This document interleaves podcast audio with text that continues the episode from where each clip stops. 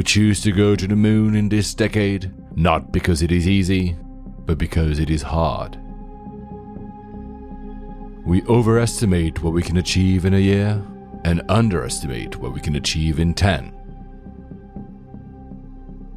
2019 marked the 10th anniversary of Notion and the 50th anniversary of the moon landings.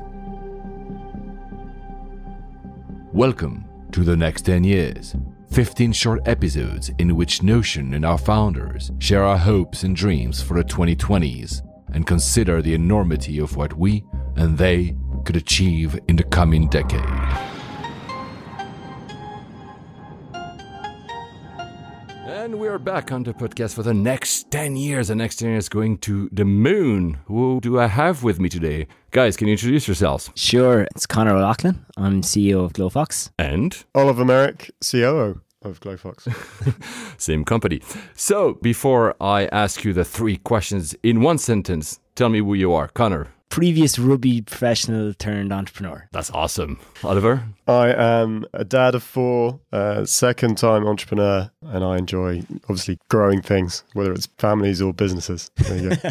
Two very worthy activities. So, as you know, guys, we're here at the retreat for Notion, and it's all about the next 10 years, a bit like JFK announced they wanted to go to the moon. We're going to go to the moon. We'll, we'll be first and we'll achieve that in one decade. So, what are your ambitions for the next decade? I'll jump in first.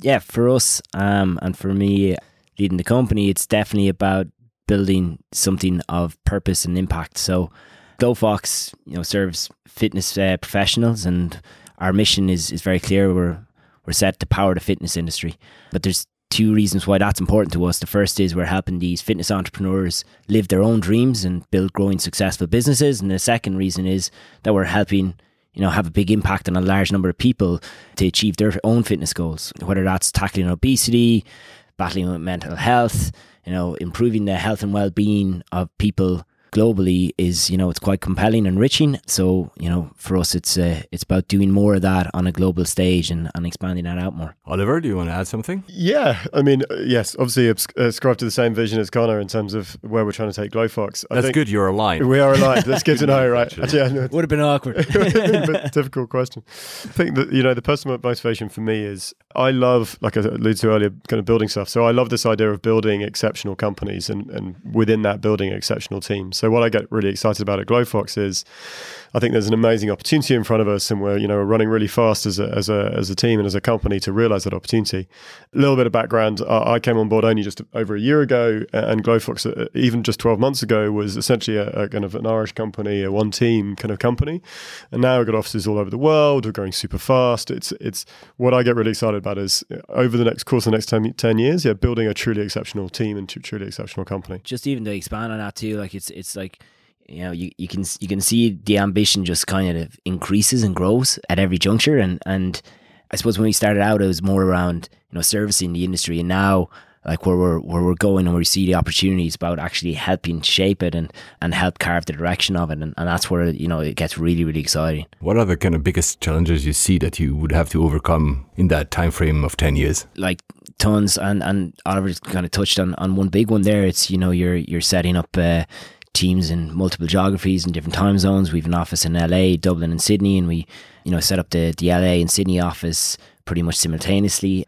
And it's, I suppose, it's difficult to really transpose the culture and you know ensure that that these aren't seen as forgotten outposts, that they're, you know, they're offices and there's they're part of our overall company, and you know, they're, we're just this extended, well connected tissue in this, and it's, I think that's going to be the biggest challenge is um, ensuring that that everyone's aligned and we have everyone on the same page in terms of where we're headed and we we have the ability to just recruit, hire, and, and grow the company and, and build a team that we need to do to execute on, on our vision um, and to do that at pace and, and with quality. Yeah, definitely. I, I, totally agree with that. You know, we're running pretty quickly as a, as a business. And for fitness people, that's pretty For fitness, good. this is good, right? We're throwing lots of sporting metaphors. and, uh, you know, the, the opportunity in front of us is is big and, and only getting bigger. So, absolutely, like Conor says, trying to, trying to scale into that is a, is a huge challenge for us. I think the other challenge, and this is the same as any industry, industry is you know 10 years is a decent time frame right? So and we're so focused on the here and now right? You know we've got contracts to deliver we've got customers to make happy we've got product to ship people to hire. How do we just keep an eye on where sporting metaphor coming up, where the puck is going to, right? So we make sure that as a business, we don't get so focused on the here and now that we don't kind of look up and see, you know, where actually is this industry going? There's a, there's a huge amount going on. The new entrants coming in. There's a lot of money coming in. You feel like the tectonic plates are kind of shifting in our industry, as, as I guess every industry is, and we we want to make sure that we are kind of core to that um, over time. So trying to trying to keep the the long term vision in view is is really important, I think, too. Yeah, I think there was uh, Denis Foy you guys might have heard about that. This bastardized version of the Three Horizons is mm-hmm. today, mm. 10 years and in the middle. And that's the one. How do you keep both eye to eyes? How you keep the, the, end whilst actually moving in the middle? So, not only for your company, but in general, what does success mean to you? Success for the company is is like we just talked about, right? Realizing the opportunity, kind of growing into that space, becoming this this. Uh, we talk about being the operating system for the fitness industry. We talk about um, you know what that might really look like in reality. So that's that's kind of success. I think success for me, oh God, sounds a bit silly, but it kind of legacy and achievement, I think, are really powerful driving forces for me. So feeling like you know we've created something, whether it's uh, you know a great product or you know created jobs and we've we've created benefit. You know, our industry and what we do is a lot about helping entrepreneurs set up their own fitness business for the first time. So there's a lot that lot of impact that we have on the kind of the various different stakeholders. And for me, that's a huge driver for me is is like that sense of achievement in having realized our vision, helped people set up their businesses and become successful entrepreneurs. And being able to look back internally as well and look at the business that we built and said, yeah, we, we achieved the aim of building a great business and a great team and kind of capitalizing on that opportunity. For me, that's that's success. I'd agree. And definitely like the, the term legacy comes to mind. And not even just in terms of probably building something for customers or like the businesses and helping support those businesses, but also the end users and helping support and improve their health and their life expectancy even, but also like building that team we talked about and and the pride that goes into that and seeing people within the team you know get a sense of fulfillment in their work. And and we've done this pretty well in in previous times where we brought in some of our customers and they they, they come in and they, they do a, a fireside chat and they the good thing about our industry is we're supporting these fitness entrepreneurs that are are more around boutique studios. You know, that's that's really where our sweet spot was, and that's where you know when Oliver said, you know, we're skating towards where the puck was headed. We saw the opportunity was more in this boutique because it was more of an engaged member experience, and you saw the fitness industry has, has shifted towards these folks. So these folks that, that set up these boutiques, they come in and they often share this brilliant story where they left their corporate job to follow their passion. They remortgaged a house and you know set up a, a yoga studio or a CrossFit gym, and they have like three people working there where they're working 24 7 for the first few months. They get to choose one software provider that, that is their operating system, which does everything from the payments to membership management to lead management to reporting. And that's us. And then, you know, if they're successful, they'll attribute the su- success to us. And then what does success mean? It means that exact thing. They, they to talk about Joe and Mary or, you know, whoever their end members were who who helped, you know, change their lives. And then you kind of see your team then and then the team, you, you stand up afterwards and you go, folks, like we're doing this for thousands of people to millions of end members in, you know, in over 40 countries and we're growing at an exceptionally fast rate. So we're, you know, the impact we're having is quite substantial, and that's that's purpose and and that's pride, right? And that's uh, like so for me, it's it's definitely about that. It's connected on the legacy, but you know, between the you know, our team, customers, our the businesses, and the end members, you know, having a big impact on all those people is is success anyway. And you should be proud. That sounds pretty awesome. Last question, as we like to keep it punchy. I know it's a question that is not exactly related to you, but you guys are based in Europe, part of the European ecosystem. What is your biggest wish for the European ecosystem within the next 10 years? I can say that. I can okay. say that.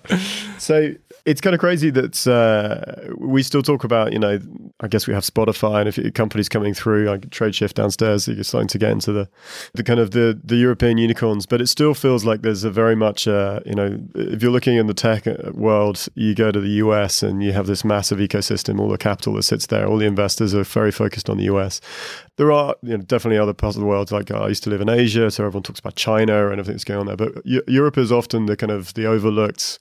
It's the old world. It's kind of fragmented. All these different places. All together. What's interesting for me, I'm a Brit. I just moved to Dublin, to Ireland. Well, Ireland's got this very high quality tech ecosystem, but it's it's pretty small. It's a small pond, right?